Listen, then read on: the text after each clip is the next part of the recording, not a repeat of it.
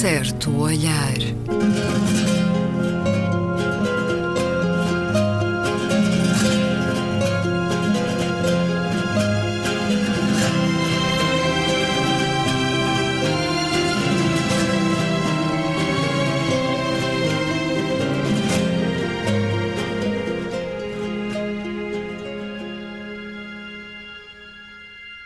Bem-vindos a Um Certo Olhar. É uma conversa na Antena 2 com Gabriela Canavilhas, Luísa Schmidt, António Araújo e Luís Caetano. Dias de muitos feriados e de muito calor. Vamos ao vosso olhar arregalado e sobrolho franzido. António Araújo. Olhar arregalado, o facto de uma capela na ilha do Moçul, em Luanda, ter sido classificada como Património Histórico-Cultural de Angola.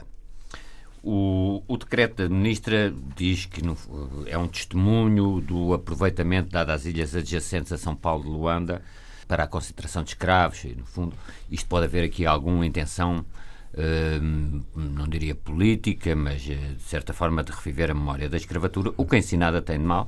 Devemos recordar que em Lagos existe já um mercado de escravos, mas em si a notícia da classificação de algum património português ou de origem portuguesa como histórico-cultural e a notícia que vem também acompanhada da requalificação da Ilha do Moçul, acho que é de arregalarmos o olhar.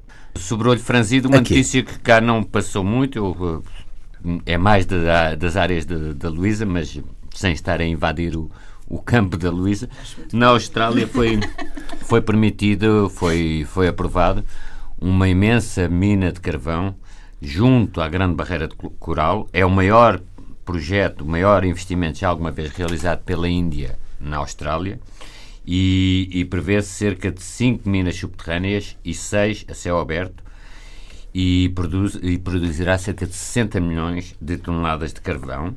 O problema que se passa é que isto é, basta ver aqui o mapa, isto é muito perto da já tão ameaçada Barreira de Coral, que, segundo se diz, observa-se a partir do céu. E, como eu já referi aqui num programa, há pouco tempo estive no Oceanário com o João Falcato, o diretor, e mostrou-me, a mim, ao fotógrafo Sebastião Salgado e outras pessoas que estavam, mostrou-me uma série de corais dizendo que daqui a 50 anos provavelmente não existem. Portanto, enquanto estivermos a abrir minas de carvão a cerca de...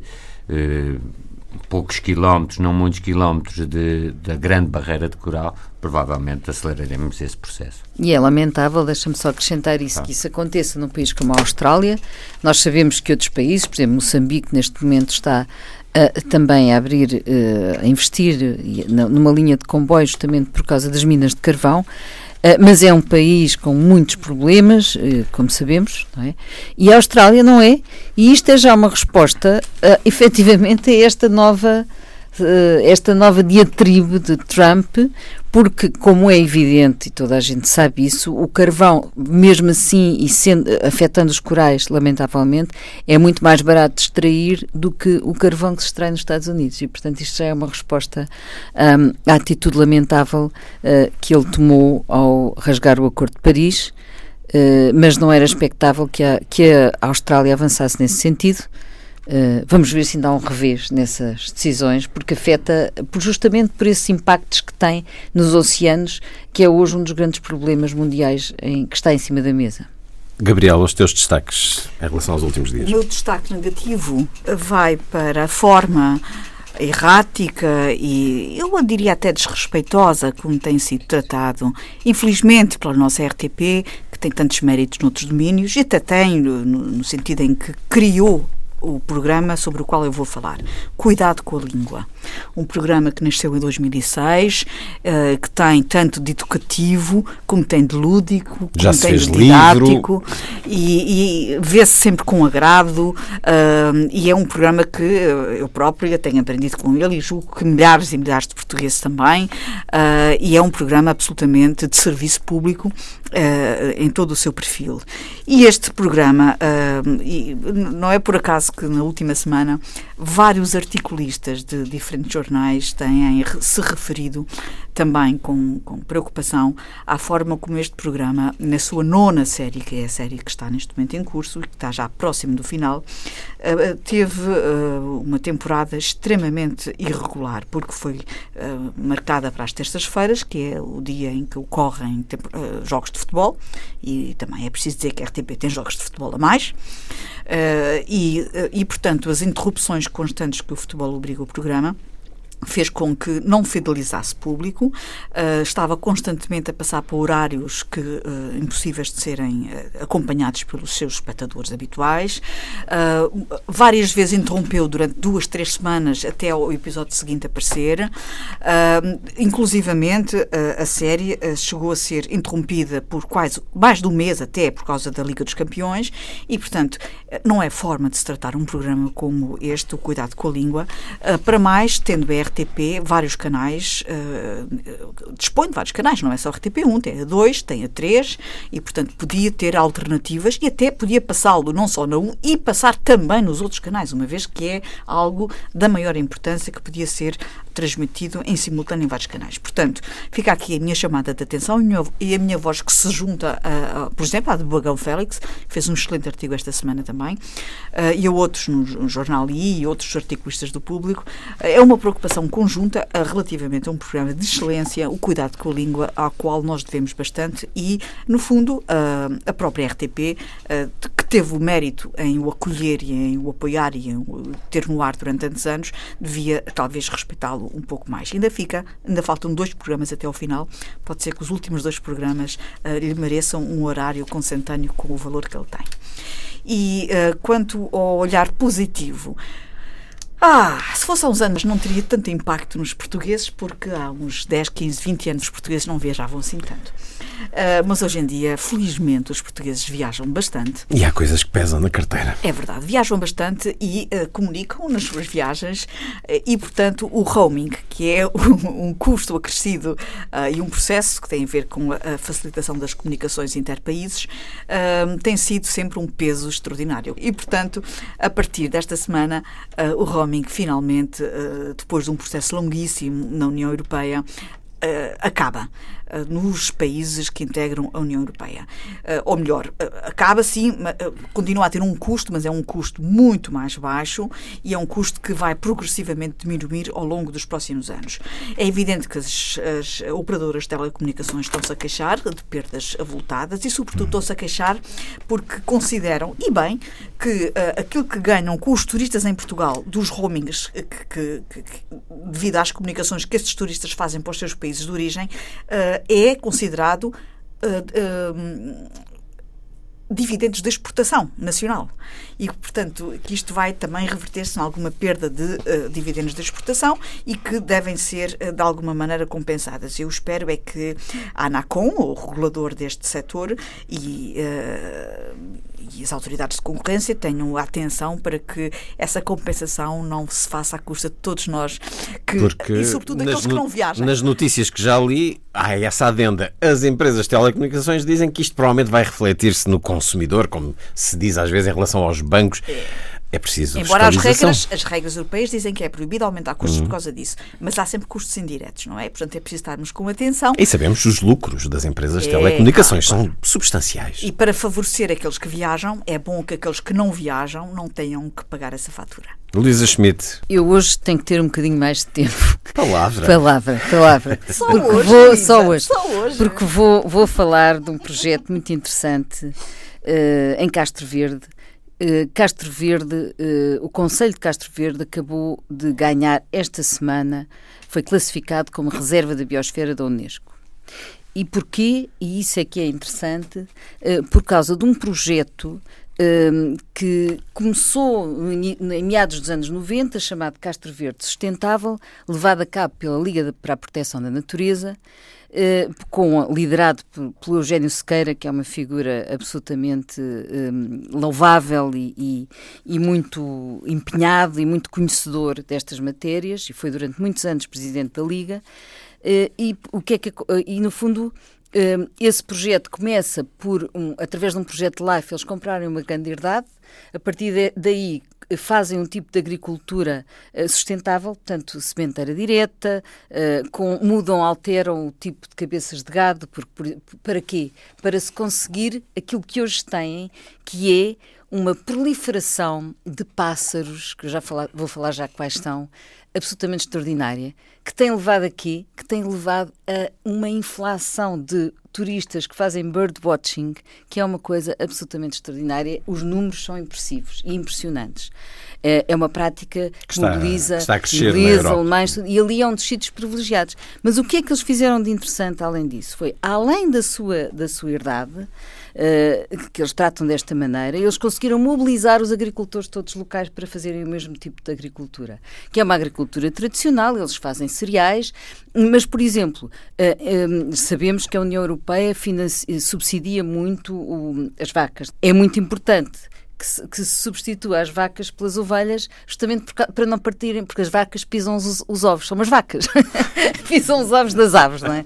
Pisam os ovos das aves. E as ovelhas e os caprinos não, e então, sobretudo as ovelhas, portanto, e conseguiram esta coisa extraordinária de hoje ter tantos turistas a verem as abetardas. Eu já fui e recomendo vivamente que as pessoas lá vão.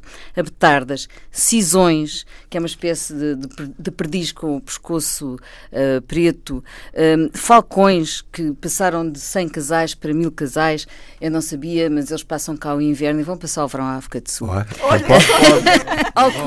Roaming para eles é fundamental. Alcovarões, cortiçóis, enfim, tudo espécies que estavam em via de extinção e que são altamente procuradas para birdwatching. E o que aconteceu é que, entretanto, a União Europeia, portanto a PAC, resolveu não atribuir tantos subsídios como inicialmente a este tipo de agricultura, e eles precisam de continuar a ter os agricultores com estas práticas. E então qual é a ideia? Castro Verde juntou-se a Câmara de Castro Verde, a Liga para a Proteção da Natureza e a Associação dos Agricultores, fizeram esta proposta à Unesco, conseguiram ganhá-la, são neste momento a 11ª Reserva da Biosfera em Portugal, e com essa marca, não é? Com esse cunho, vão cobrar uma taxa ao turismo, que é uma coisa, seja à restauração, seja aos hotéis, para poder continuar a subsidiar estes guardiões da paisagem, que por sua vez também são guardiões destas aves em vias de extinção e muito procuradas,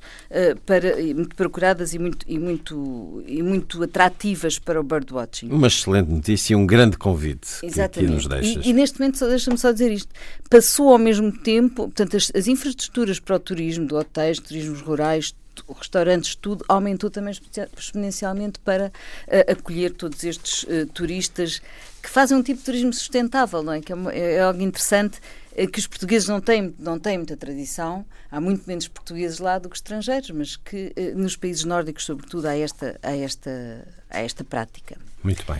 E agora, de negativo, eu tenho que ler um decreto-lei. Vou ler um decreto-lei da... Foi um certo olhar. Foi um certo olhar. É uma resolução da Assembleia da República que foi tomada este ano, em abril, portanto, recentemente, e vou abreviar, mas tem a ver com a despoluição do Rio Vizela.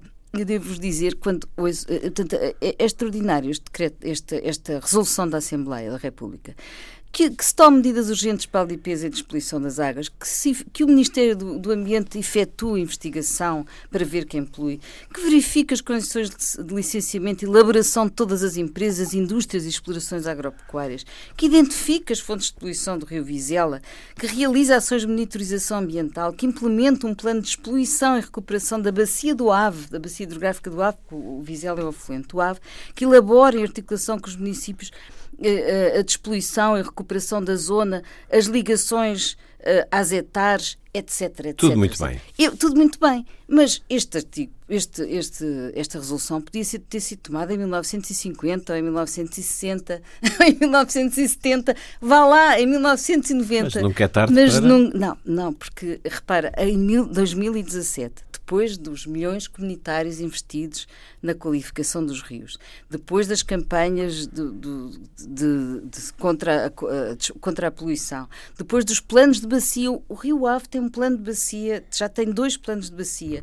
Na era do GPS e dos sistemas de informação, a Assembleia da República tem que vir recomendar ao país que não viva vestido de pé de lobo e nas cavernas. Quer dizer, isto devia ser uma coisa já assumida, não é? Repara que... Mas o Rio Vizela precisa ou não? Também, mas repara, pois precisa, mas é tão evidente que não devia precisar. Então, mas não isso é? Não pode servir de estímulo, quer dizer, empurrão? Repara, não estás a perceber o que é que eu estou a dizer. É que realmente, desde os anos 80, que o Rio Ave tem um plano de expelição. Desde os anos 80. Mas esse decreto é de agora. É de agora. Portanto, isto mas parece... É um projeto de resolução. Está bem, um projeto, é uma resolução. Não estou a criticar a Assembleia. Não, não. O que eu acho extraordinário... O mecanismo que está... O que eu acho extraordinário é que ao fim... A iniciativa legislativa que estás a citar é diferente de um decreto. Está bem, uma coisa é um projeto de resolução, mas outra coisa é um decreto. Seja o que for. Não interessa ser o decreto ou seja a resolução. Não, seja, o que está aqui escrito... Um projeto de resolução é uma recomendação ao governo. Não estás a perceber, não estou a criticar a Assembleia. É quase anacrónico. Estou a dizer que é anacrónico nesta altura do ano. Mas é anacrónico, mas não é... Porque passados 21 anos do primeiro plano de recuperação, de despoluição do Rio Ave, a Assembleia da República, muito bem no seu papel, continuar a fazer esta... Aqui a questão não é mais... E quem foi responsável por isso não ter sido feito? Quem foi? Sim, sim, claro. Mas quem é o responsável por isso ainda ser necessário? Foram sucessivos... Mas não é preferível que faça do que não faça? Mas não estou a dizer isso, eu estou a dizer que é anacrónico. Estás a sublinhar claro que ainda hoje é necessário claro que dizer coisas básicas. Fiquei escandalizada, é de ainda ser preciso, estás a perceber? Nesta altura, nesta fase, depois de tanto investimento, depois de tantos anos, é isso que eu quero sublinhar. Como é que é possível que ainda seja, que ainda esteja neste estado enfim, matar a vida natural e poluir? Aquilo que é fundamental para os cidadãos está a poluir a todos. Que seja desta, que seja de vez. Seja desta. Com esse mas, sinceramente, decreto, ou seja lá o que for, em termos processuais. Mas afinal, Luísa Schmidt, quem são os responsáveis por estar assim ainda ao Rio Vizela? Por este anacronismo são responsáveis as autarquias, as juntas de freguesias, as empresas. Isso dito assim é muito generalizado e é por isso que a culpa acaba sempre por morrer solteira. Não, mas são sucessivos. Basta fazer o historial, ir ver quem é que esteve à frente dos diversos planos de exploração do Rio Ave e perceber porque é que esta coisa ainda não foi para a frente e porque é que neste momento ainda temos aquele rio neste estado absolutamente lamentável em 2017. É só isso. Ora, já tínhamos para conversa numa das semanas anteriores, avancemos hoje com notícias recentes sobre a utilização de monumentos para atividades lúdicas e que levantam naturalmente algumas reservas sobre essa prática. Há algumas semanas a RTP tinha em título na notícia e avançou no seu programa de investigação com... Desta forma, Convento de Tomar parcialmente destruído durante gravação de um filme. Responsáveis do Convento de Tomar vieram negar muitos dos factos apontados. No jornal Observador, funcionários disseram não estar nada satisfeitos com a divulgação das notícias sobre estes alegados danos. Um dos responsáveis do monumento, escreve o Observador, explica o que aconteceu nas filmagens, mostra imagens, diz que não foi assim. Uma fogueira de 20 metros foi preparada com pequenas saídas de gás para dar a ideia do fogo. Estava tudo cercado de bombeiros, de instrumentos para apagar rapidamente, se fosse necessário, por generalização de incêndio. Escreve o jornal online Observador, no Convento de Cristo em Tomar, icónico símbolo da presença da Ordem dos Templários em Portugal, os funcionários andam cabisbaixos com as notícias recentes sobre os alegados danos provocados no monumento durante a rodagem do filme O Homem que Matou Dom Quixote. É um filme que, na realidade, tem provocado polémicas até na sua produção. Filme realizado pelo britânico Terry Gilliam. Pedem para não ser identificados, mas desabafam ao Observador a sua tristeza com aquilo que consideram ser mentiras inventadas para prejudicar alguém e reconhecem que o convento ficou até mais arranjado no final das filmagens. Na reportagem exibida pela RTP1, funcionários e ex-funcionários não identificados do monumento denunciavam que a rodagem do filme, orçamentada em 17 milhões de euros e que resultou de uma parceria de produção entre vários países europeus, deixou várias pedras dos claustros partidas e várias telhas deslocadas. Além disso, denunciavam que a produção do filme tinha feito uma fogueira com 20 metros num dos claustros do convento, tendo usado para o efeito dezenas de botijas de gás com potencial explosivo. Depois o artigo vai falando com alguns responsáveis que vão justificando que as coisas não foram bem assim, mas na reportagem da RTP são apontados e filmados alguns desgastes na pedra, nas telhas, com o efeito do fogo desta fogueira. Também o Diário de Notícias nos dizia há poucos dias que festas de aniversário nos Jerónimos estão a ser investigadas pelo Ministério Público. Constituída formalmente como uma associação sem fins lucrativos, durante vários anos a Troca de Descobertas explorou alguns espaços do Mosteiro dos Jerónimos, cobrando pelos seus serviços sem que a Direção-Geral do Património Cultural recebesse qualquer compensação. Sem vínculo ao Estado, algumas das fundadoras da associação chegaram a ter e-mail oficial dos Jerónimos, assim como as atividades que realizavam foram publicitadas em portais públicos. Este é um dos exemplos de algumas situações encontradas por uma auditoria da Direção-Geral do Património Cultural à gestão da diretora Isabel Almeida, que estão a ser investigadas pelo Ministério Público, e o DN teve acesso a várias documentação que revela que algumas empresas que realizaram eventos nos espaços do Mosteiro dos Jerónimos acabaram por pagar mais ao World Monuments Fund, uma organização internacional sem fins lucrativos que se dedica à recuperação de edifícios históricos. A diretora do Mosteiro de Jerónimos é vice-presidente desta associação World Monuments Fund. E eu perguntei-vos sobre esta utilização de património público, de monumentos. Tenho aqui, por exemplo, imprimi a tabela de preços do aluguer do Palácio Nacional de Queluz para uma empresa, catering, eventos, Sala do Trono, Sala da Música, Sala dos Embaixadores, Pavilhão Dona Maria ou Jardim Pencil podem ser alugados para eventos com 300 pessoas, 150 pessoas. Há aqui uma tabela vária. Gabriela Canavilhas, qual é a tua opinião sobre a utilização dos monumentos para atividades que não as regulares? É absolutamente favorável. Eu acho que o património só faz sentido se for fruído, se for vivido, e a cristalização do património per si não chega a atingir o seu objetivo, que é chegar às pessoas. E, portanto, acho que sou o mais possível favorável a que ele tenha, inclusivamente, possibilidade de ser utilizado para atividades que não sejam atividades particulares. Mas diz uma coisa, é absolutamente essencial este dinheiro para a conservação, manutenção dos monumentos? Sob dois pontos de vista. Por um ponto de vista material, é importante, faz diferença no orçamento da Direção-Geral do Património. Sempre fez e sempre irá fazer, porque o dinheiro não chega? Não, e mesmo que chegasse, faz todo o sentido haver uma rentabilização dos espaços que contribuam para a sua sustentabilidade. A ideia da autossustentabilidade é um princípio que nós todos defendemos em relação aos equipamentos, todos eles, e, portanto, faz sentido. Mas dentro de regras muito claras e previamente publicitadas a quem contrai um contrato com um equipamento dessa natureza. E essas regras, em primeiro lugar, têm que ter em conta a preservação impecável do património e uma série de um caderno de encargos que deve ser todo ele muito bem preparado por quem tutela o património. Os riscos que se correm não podem ser muitas vezes demasiados? Se o caderno de encargos for bem preparado e for cumprido, evidentemente que não. Agora, em particular, monumentos que são património mundial da Unesco, esses ainda por cima têm regras que são impostas pela Unesco, portanto, há aqui vários patamares de obrigações a cumprir que devem ser absolutamente escrupulosamente seguidas.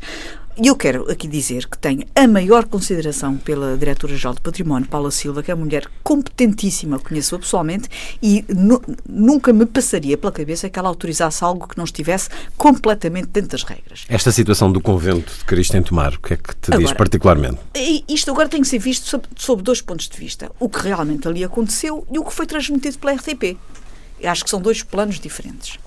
E eu devo dizer que a RTP, e agora volto outra vez, não querendo hoje fazer da RTP o meu objetivo deste programa, e eu tenho tanto apreço pela RTP, mas, na verdade, o programa Sexta às 9 tem um perfil um pouco sensacionalista.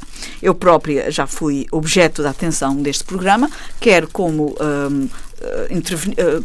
entrevistada para outros assuntos, e apercebi-me depois que aquilo que foi para o ar foi bastante diferente daquilo que eu tinha dito e foi instrumentalizado em relação àquilo que eu ia dizer e, portanto, não gostei.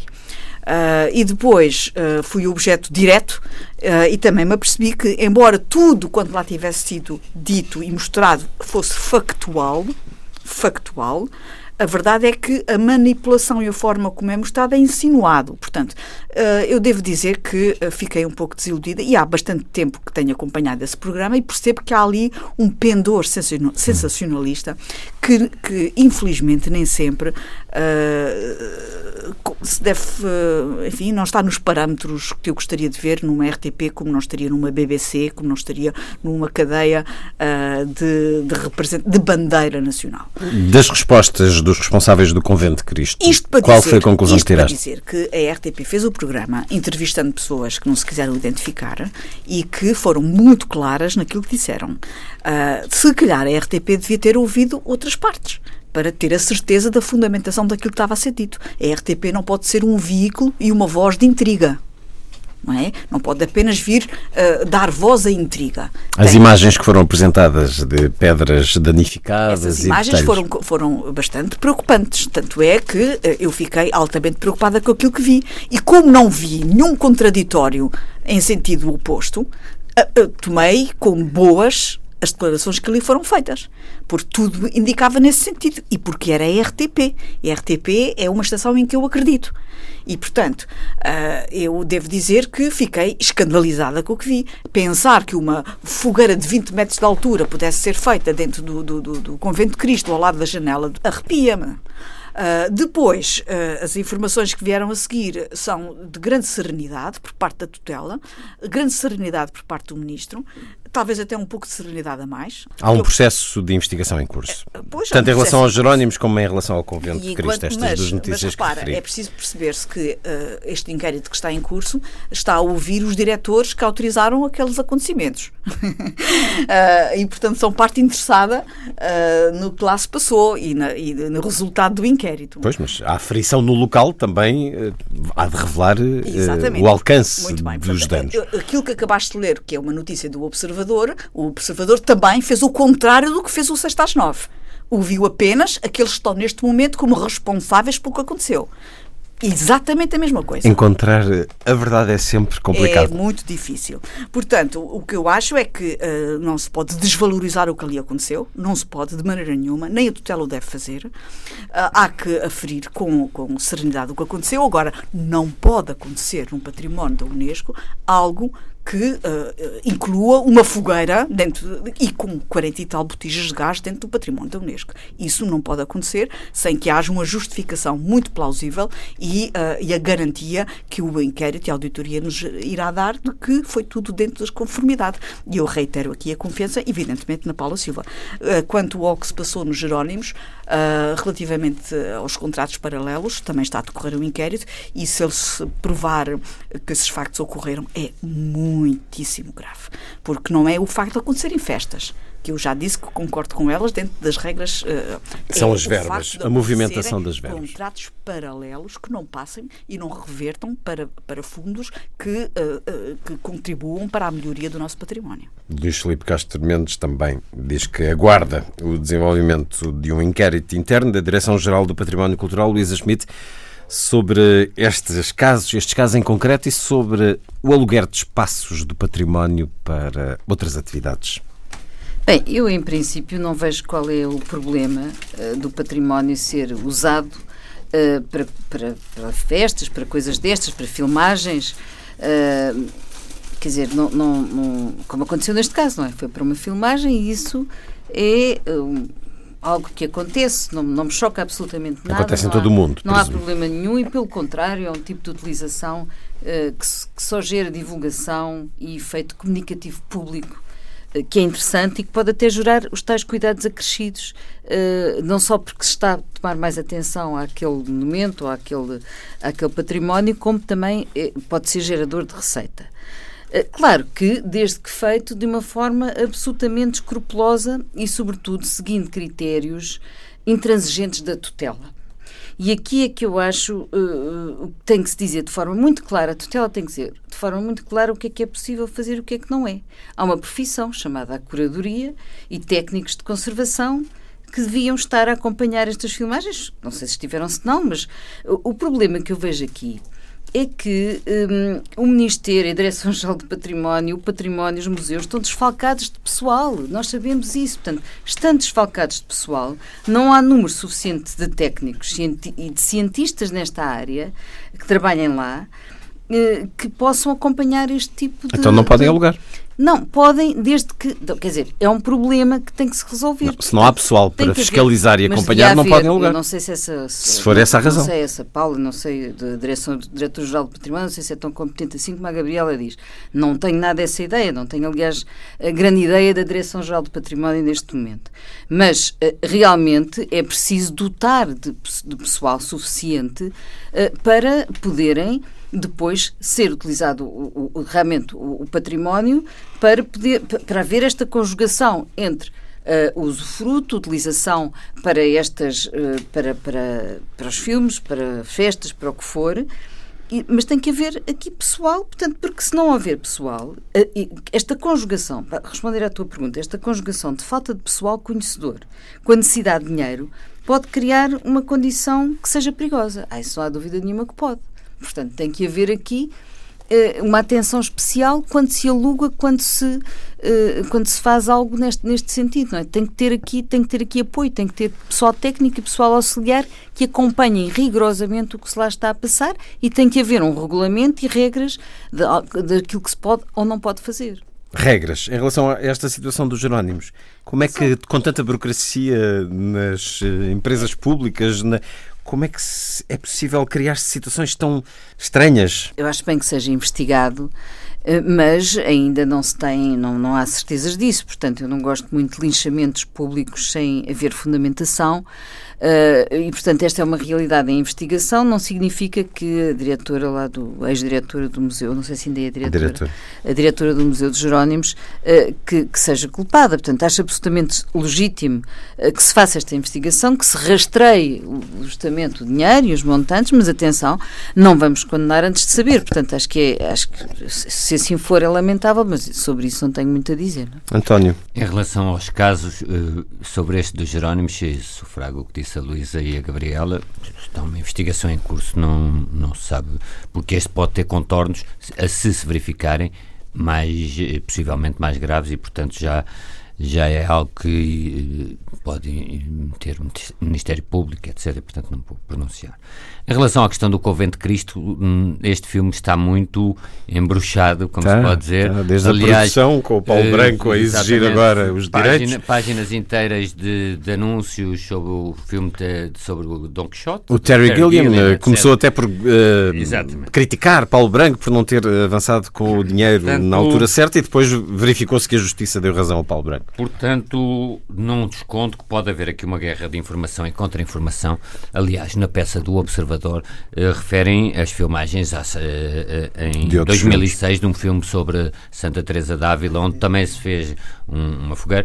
Acho que este inquérito também está a decorrer e, portanto, não será muito difícil apurar o que se estragou ou não estragou, se é assim tão evidente. Este inquérito interno lá do Ministério da Cultura não será muito difícil. Portanto, os dois casos são relativamente pacíficos do ponto de vista da investigação.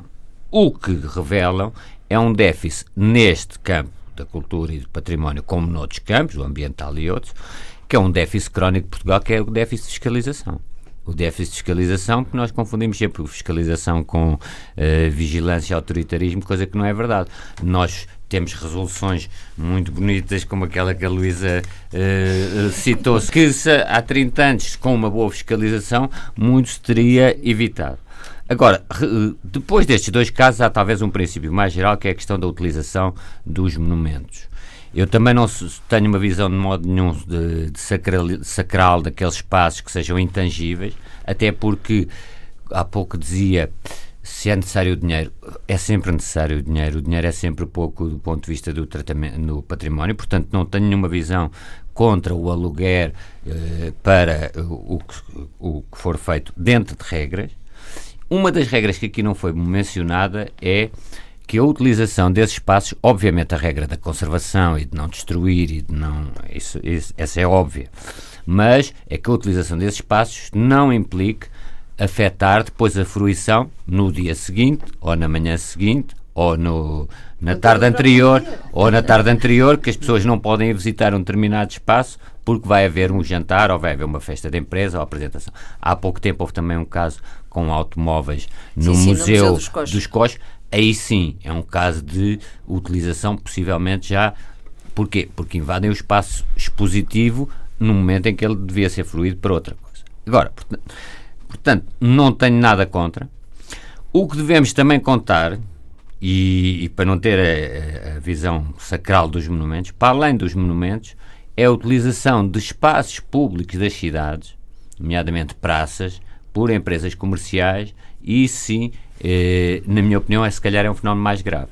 Isto é, mais grave do que um jantar em que há luz, em que tudo esteja, que não implique fechar em que há luz na véspera, nem no dia a seguir, e que tudo seja conservado, é colocarem no Terreiro do Paço uma grande marca de automóveis ou outra, utilizarem o Terreiro do Paço durante dias a fio, ou outros espaços emblemáticos da cidade. Isso, da cidade, quando diz o Terreiro do Paço, diz a Avenida dos Aliados ou outra coisa, os espaços emblemáticos. Isso sim afeta mais a fruição pelo público do que uma coisa controlada. Mas no interior. Mas quando há uma maratona também se fecham as ruas e as estradas. Obviamente.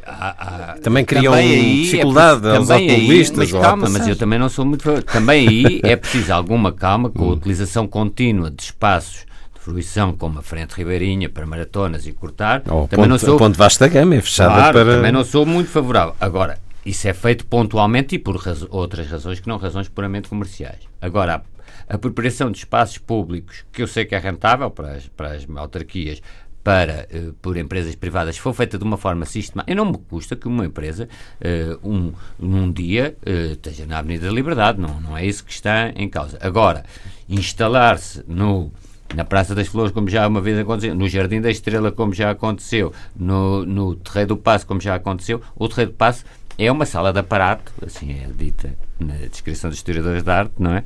E, portanto, deve ter um mínimo de ocupação possível, mas aí digo por empresas privadas, como digo por concertos, como digo por aqueles insufláveis que lá estão.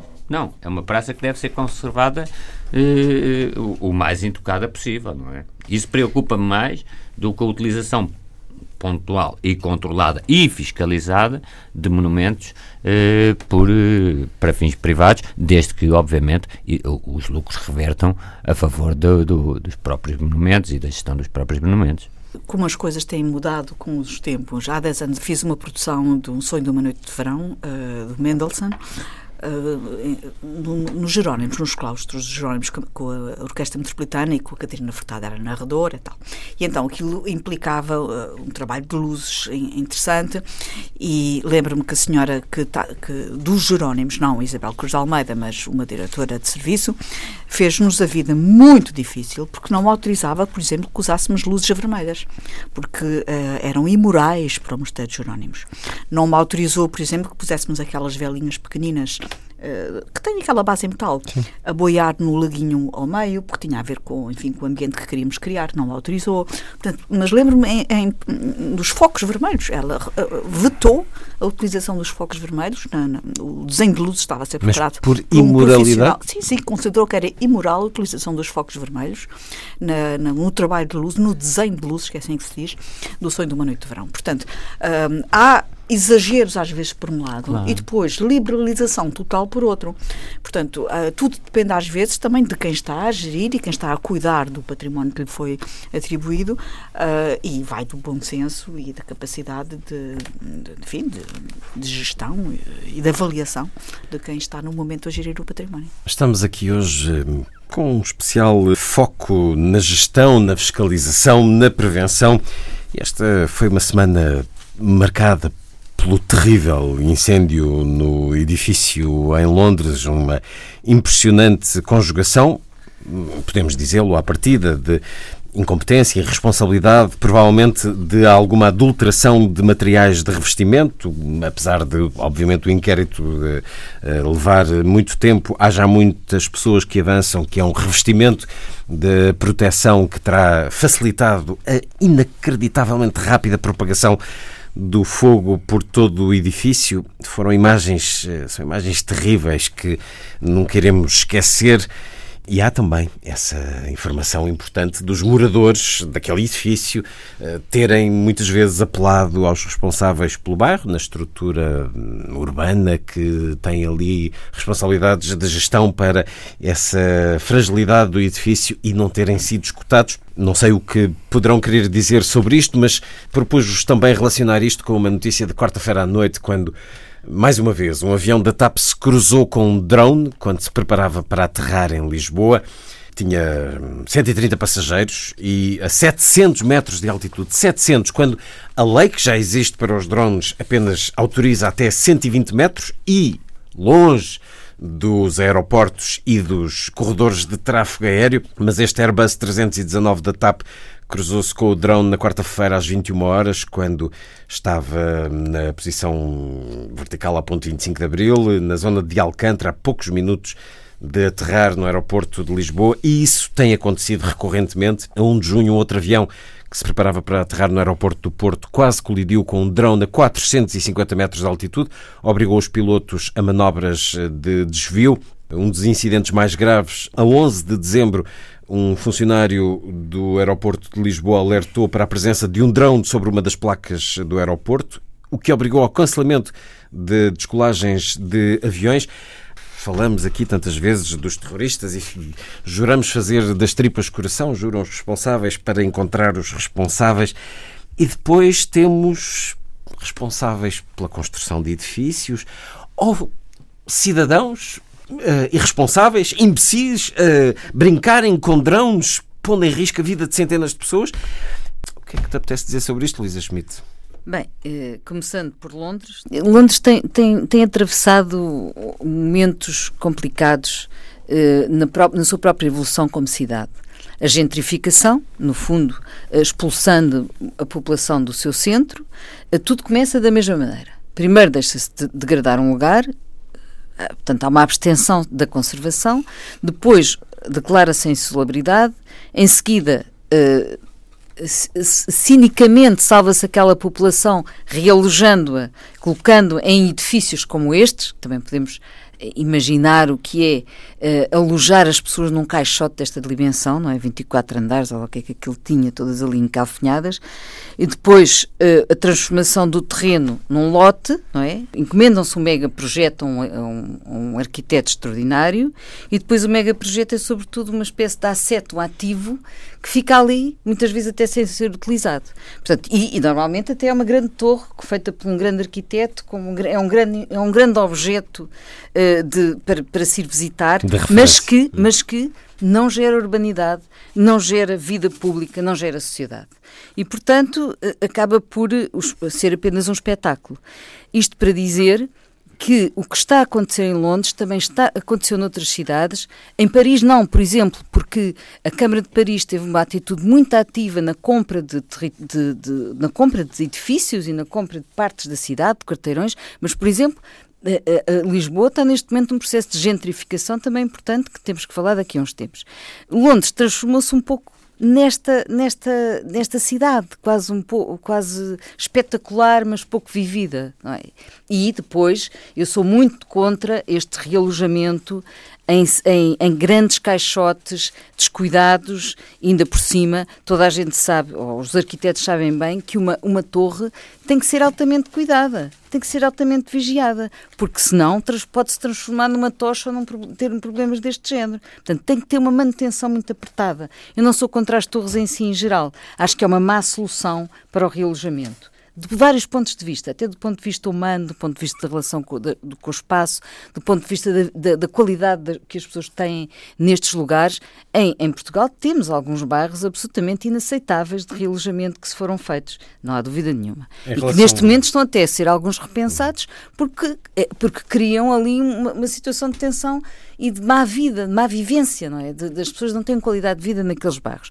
Agora, Londres, a Inglaterra, também se está a tornar um pouco nisto, quer dizer, é negligência, um bocado de falta de sentido de responsabilização por parte do Estado, as instituições públicas desfalcadas, a Câmara estava muito avisada, não é? Viu-se isso, as pessoas tinham avisado a Junta de Freguesia, o equivalente à Junta de Freguesia, foram à Câmara. Portanto, mensagens. Esta é uma manifestação trágica de um longo processo de corrosão do Estado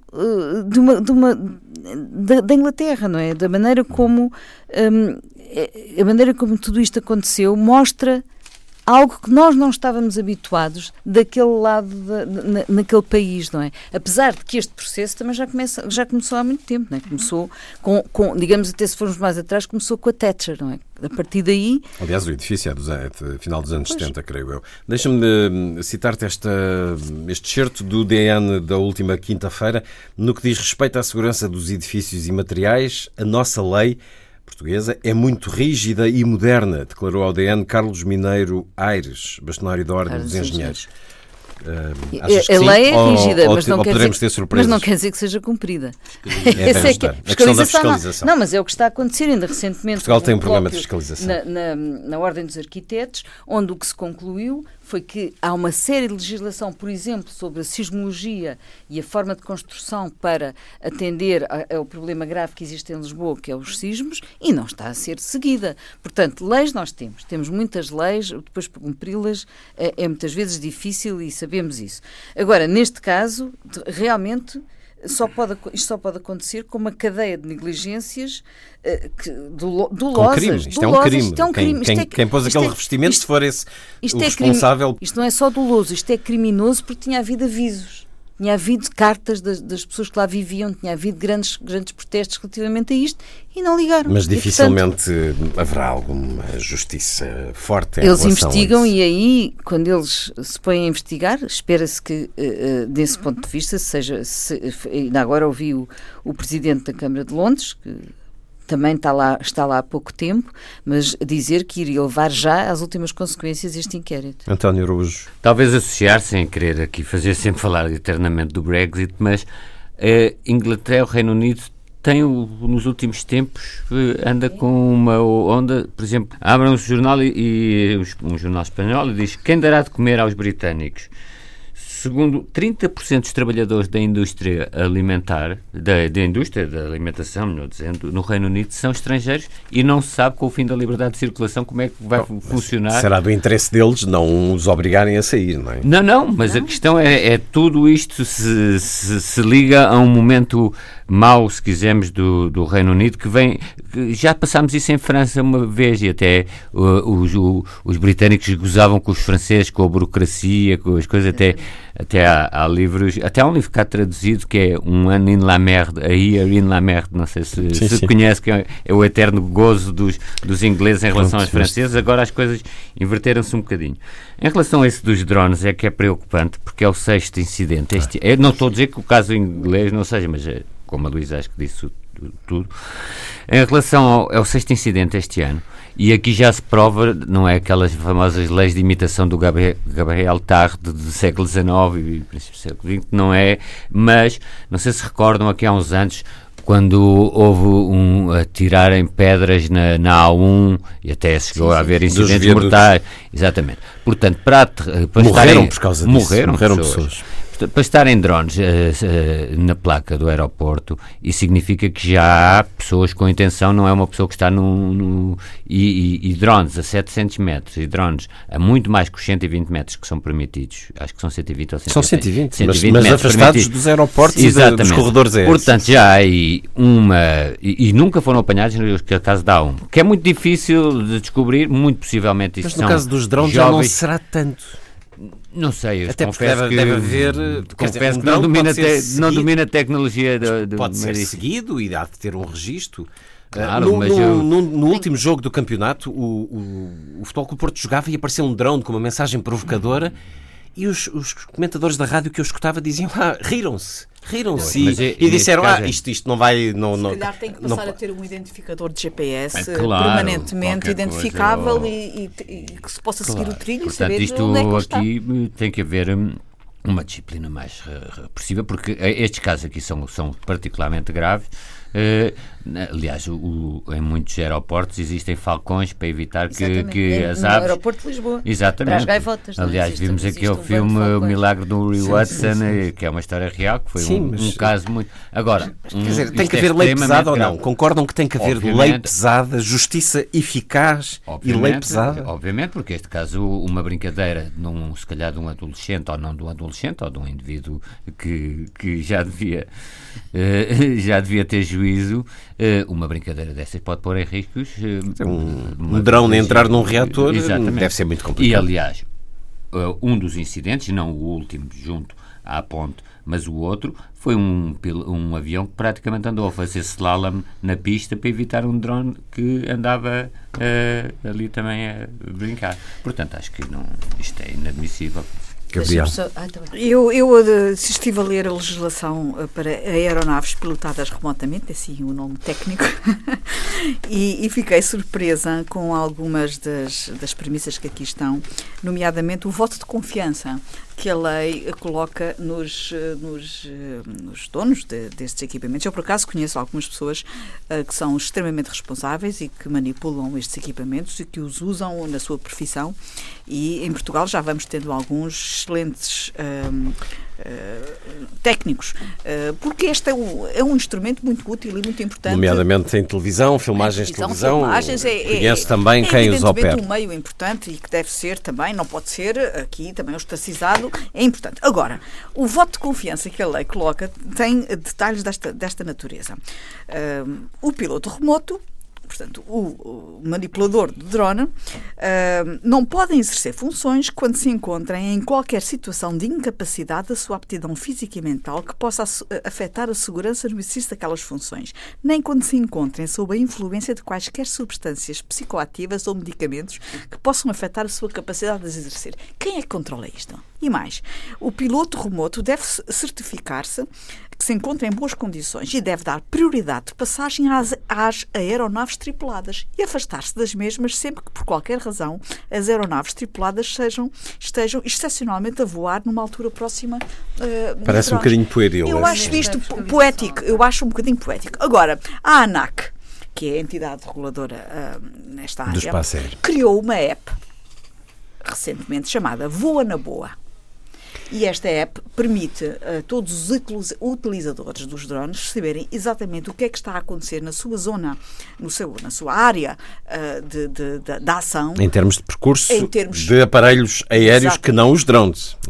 Não, exatamente. Porque os drones não são monitorizados. Mas isto é, para já, um passo interessante que convém aqui também mencionar. Agora, quando eu há pouco falei de GPS, evidentemente que eles têm um identificador para o próprio dono saber onde é que está o seu aparelho. O que eu me refiro é uma entidade, não sei se há a ANAC ou outra, ter acesso a esses GPS para saber sempre onde é que estão a voar drones, sobretudo em zonas de aeroportos, como é evidente, quer dizer, temos que passar a esse nível de segurança. Pois já não podiam custar, se calhar, 100 euros, como já se vê em algumas lojas. Agora que são aparelhos interessantes e com grandes possibilidades de futuro, inclusivamente são aparelhos que até já podem entregar alimentos, fazer entregas, quer dizer, há várias funcionalidades. Sim, também permitem espiar a intimidade das pessoas. Há aqui uma série de circunstâncias. Todos os instrumentos têm duas faces. A face benéfica e proativa para a sociedade também tem que se perceber. Mas lá está. Que eles também vamos parar a este tópico de hoje. Boa gestão, boa fiscalização, boa legislação. E é sobre essa matéria que eu também gostava de dizer alguma coisa sobre Londres e sobre o incêndio. É evidente que tudo aquilo que a Luísa disse eu subscrevo, com exceção desta vitimização relativamente, ou ostracização da construção na vertical. Há certo tipo de territórios que não têm outra alternativa senão construir na vertical. Eu estou-me a lembrar dos pequenos territórios. Quando o metro quadrado é excessivamente caro, ou quando é limitado fisicamente. E estou-me a referir construir grandes, enfim, grandes núcleos ou novos núcleos habitacionais na Ásia, por exemplo, que fazem e que até do ponto de vista arquitetónico têm empreendimentos em altura de uma qualidade belíssima arquitetónica e que lá, porque são na vertical, não deixam de ser interessantes. Agora, como diz a Luísa e bem, quanto mais altos, mais importante tem que ser todos os requisitos de segurança e todos os requisitos técnicos e ambientais e tudo isso. Claramente, o que aconteceu a Londres, e aí eu discordo da Luísa, não tem necessariamente a ver com Londres, quer dizer, calhou ser em Londres, como pode acontecer ser em qualquer outro sítio, pode-nos acontecer a nós. É, de facto, uma situação que advém de um período de construção, dos anos 70, onde houve um eclodir, uma grande expansão das zonas habitacionais nas zonas das grandes cidades, e onde foi necessário meter muita gente, e repararam que a maior parte dos habitantes dessa torre eram imigrantes. Foi muito interessante ver a quantidade de coisas. Sim, mas muitos disseram que houve incêndios semelhantes e não aconteceu nada disso. Portanto, há aqui um caso de crime de materiais falsificados, errados. Eu acho que tão interessante nós podermos pensar no futuro, e isto é uma área que a Luísa admira bem, no futuro, de facto, nós devíamos começar, e sobretudo em Portugal, e sobretudo também que a questão da ambiental, como se diz, do arrefecimento, nós somos um país propenso a ter muito calor, a ideia do revestimento das paredes com jardins verticais e com encontrar outras soluções alternativas ao revestimento, que tenham a ver com soluções ambientais mais sustentáveis e que não tenham qualquer capacidade de combustão.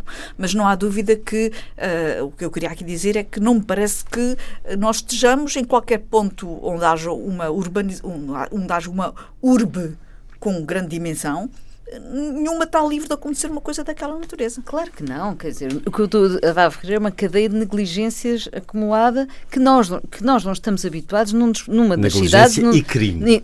Num dos países que põe a segurança à frente de tudo. Só para dizer, fazer mais chega àquilo que vocês disseram sobre os drones, que há tempos li, não foi há muito tempo, foi há 2 meses, que na revista da Ordem dos Engenheiros, na Ingénio, que o Colégio de Engenharia da Aeronáutica estava justamente a repensar uma lei para regular de uma forma mais eficaz e mais forte toda a utilização dos drones, porque é um problema que se vai pôr cada vez mais e, portanto, é preocupante que este instrumento, que é tão interessante e que pode ter um papel importantíssimo até na própria segurança, até na detecção dos fogos, por exemplo, é uma das linhas de utilização dos drones, mas é verdade também aquilo que o Luís estava a dizer, há um estudo recente que mostra que as pessoas utilizam os drones sobretudo para espiar determinadas atividades, espreitar determinadas atividades, não é?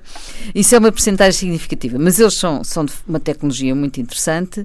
Vamos às vossas sugestões para os próximos dias, muito rapidamente, Gabriela Canavilhas. A minha sugestão para esta semana é ainda tentarmos apanhar a parte final de um festival muito interessante que decorre no nosso país já há muitos anos e que é considerado um dos 5 melhores festivais deste género na Europa. É o Festival Terras Sem Sombra, que abarca uma série de território no Baixo Alentejo e que abrange não só música, mas através da música cobre uma série de áreas ambientais, culturais e paisagísticas. Ainda vamos a tempo, apesar de tudo, de assistir ao último concerto deste ano, que é no dia 17, em Beja, à noite, e é o concerto de encerramento com o coro Gulbenkian, com motetes de bar e um pequeno baixo contínuo agrupamento. E ainda há a entrega dos prémios no dia 1 de julho, que é também um momento importante deste festival, que são prémios na promoção da música, na valorização do património, na salvaguarda da biodiversidade. António Araújo. 2 livros muito diferentes. Um de Mulheres Condenadas, Histórias de Dentro da Prisão, de Catarina Frois, da Tinta da China. A Tinta da China promoveu esta semana uma homenagem justíssima a Paulo Varela Gomes, feita por António Guerreiro, Luís Filipe Castro Mendes, porque não falou na qualidade disto, claro, por isso é que o refiro, e com uma intervenção extraordinária de Eduardo Lourenço, portanto uma homenagem merecidíssima à memória de Paulo Varela Gomes. Outro livro, Jonathan Swift, um livrinho pequeno, Sermão para Quem Adormece na Igreja, da Universidade Católica, porque é o do Swift já cá havia, além dos livros mais conhecidos dele. Já tinha Antígona feito uma edição da singela proposta e outros textos satíricos. Este é um texto, esse da Antígona, este é um texto que, em que a sátira também, de certa forma, e a mordacidade do Swift também está presente, tem propósitos diferentes, mas da Universidade Católica Portuguesa, como não é, não aparece muito nas livrarias, e aqui fica a nota de um clássico que é aqui editado, creio que pela primeira vez, Sermão para quem adormece na Igreja, de Jonathan Swift. A propósito de Mulheres Condenadas, com esta semana a quinta temporada de Orange is the New Black, magnífica série que nos faz sorrir, mas que fala muito, muito de coisas sérias sobre o sistema prisional feminino nos Estados Unidos, as grandes criações de Jenji Cohen. Luísa Schmidt. Bem, para quem nos ouvir na sexta-feira e no domingo, proponho que vão à aula magna, ao concerto do 20º aniversário do Coro de Câmara da Universidade de Lisboa. Vão tocar Stravinsky, Lopes Graça, sob a direção do maestro Luís Almeida. Para quem nos ouvir e quiser ir na segunda-feira, não é? Para quem nos ouvir na segunda-feira, proponho que vão, dia 21 de junho, às 18 horas, ao Centro de Informação Urbana de Lisboa, que fica no Picoasco Plaza, ver um filme que se chama O Tema Escaldante, Quando a Bioenergia Corre Mal. Começa às 18 horas e depois do documentário, é um documentário que a seguir tem um debate muito interessante com pessoas da área do ambiente, com pessoas da área da energia, da área das indústrias, produtores de biocombustíveis, enfim, vale a pena ir assistir entre as 18 e as 20 ao documentário e ao debate. Foi um certo olhar, uma conversa na Antena 2 com Luísa Schmidt, Gabriela Canavilhas, António Araújo e Luís Caetano. Assim, os desejos de uma excelente semana.